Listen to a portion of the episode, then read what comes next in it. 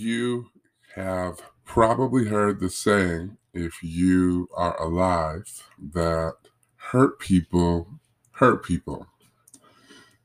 And the reason for that saying is that one of the most difficult things to do is to heal from hurt, to heal or to overcome pain that we have experienced, especially when it comes to people that we love and that we think care for us.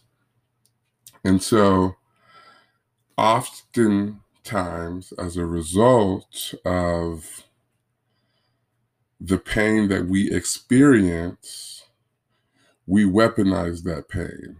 We use that pain to control people. We use that pain to manipulate people, to get people to do the things that we need to do. And over time, it becomes more convenient for us to live with pain rather than heal from it.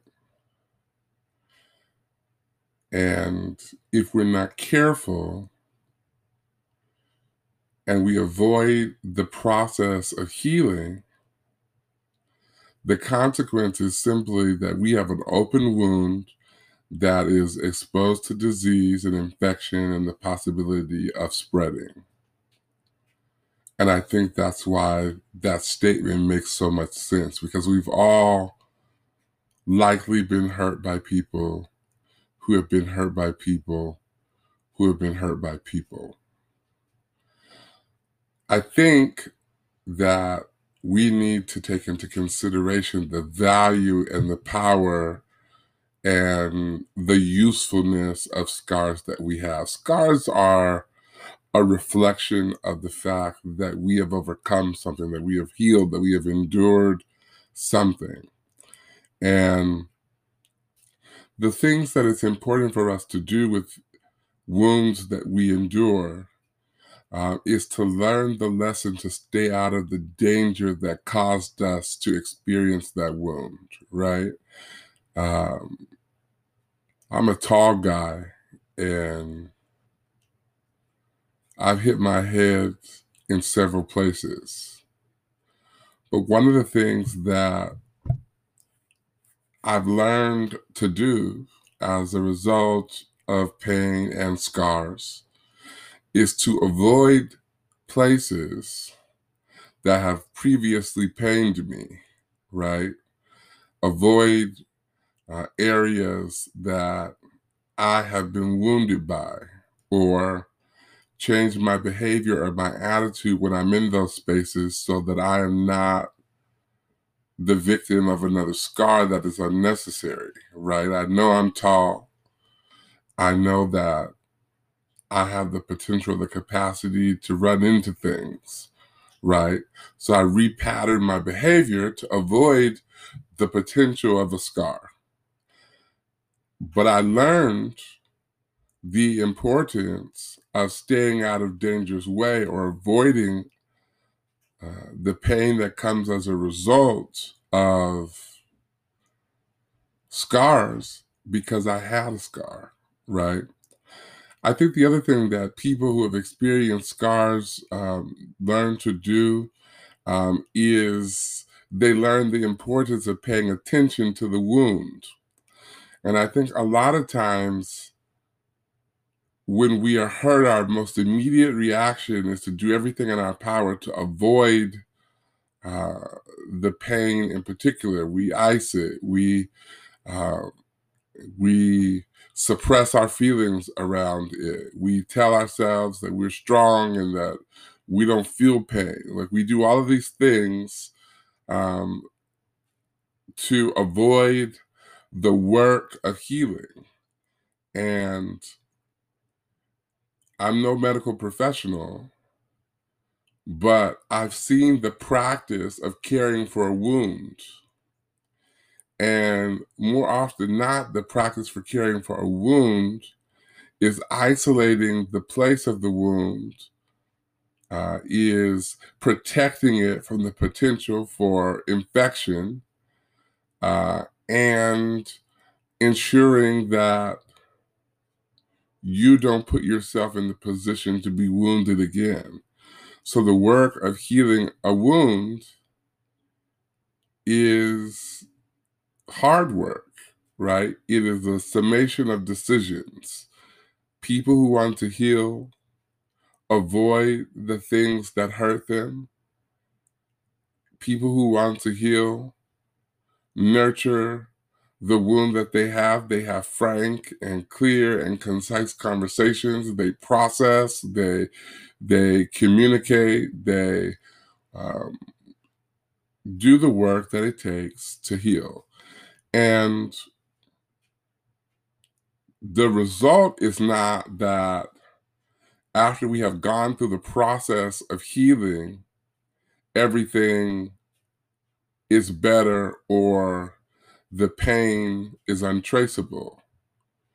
Most times, physical pain leaves a mark, right? Pain leaves a mark.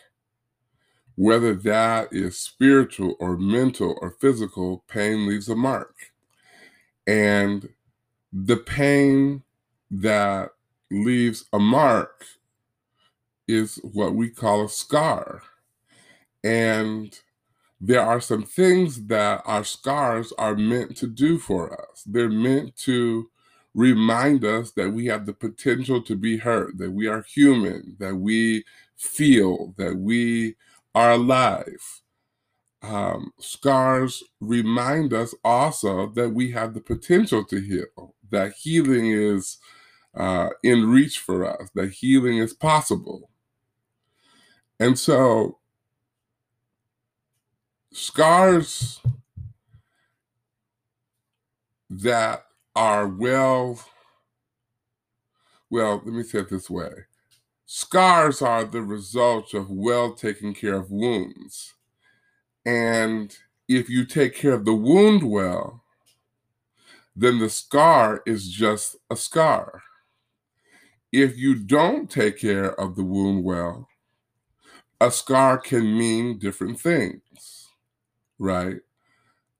A bad uh, attempt at caring for a wound could result in inflammation and uh, impacting of the bloodstream, et cetera, et cetera.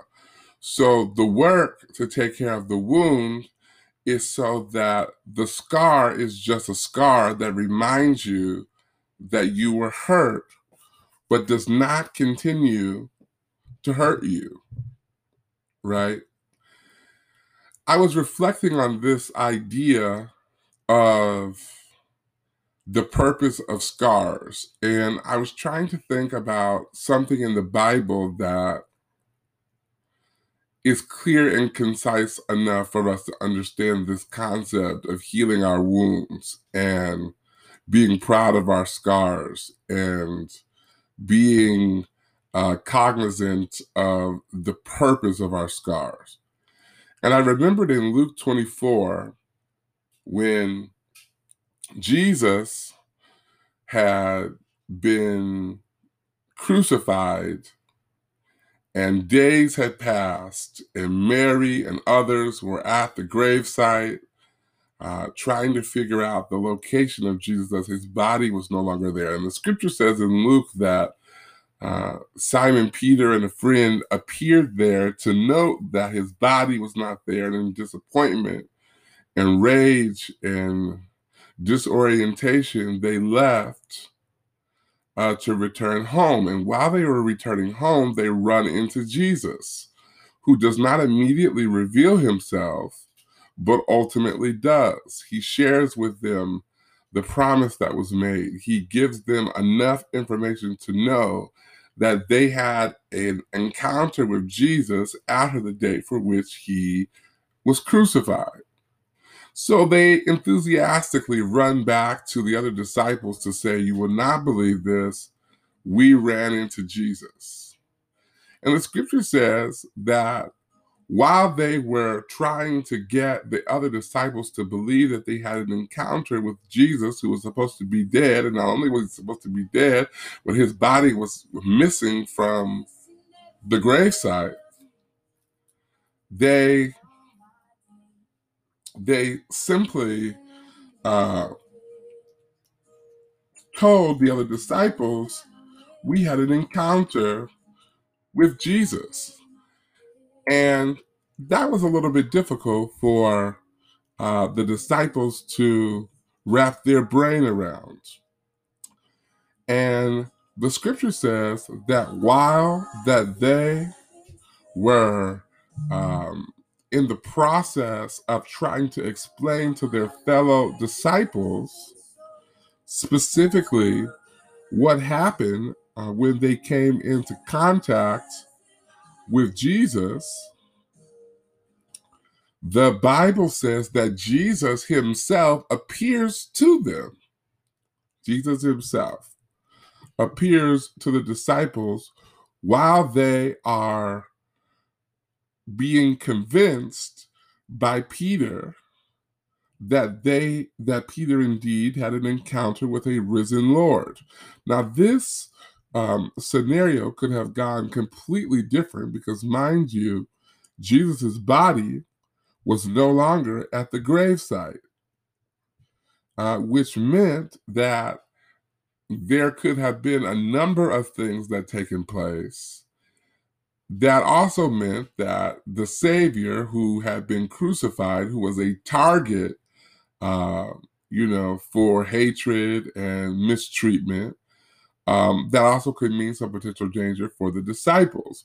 Jesus appears to the disciples and really has no reason to prove to them that he is who he says he is. He is God manifested. He is Jesus the Christ. He has no reason to do that. He could have said, Well, if y'all don't want to believe that I rose from the dead, like I told you, then that's up to you.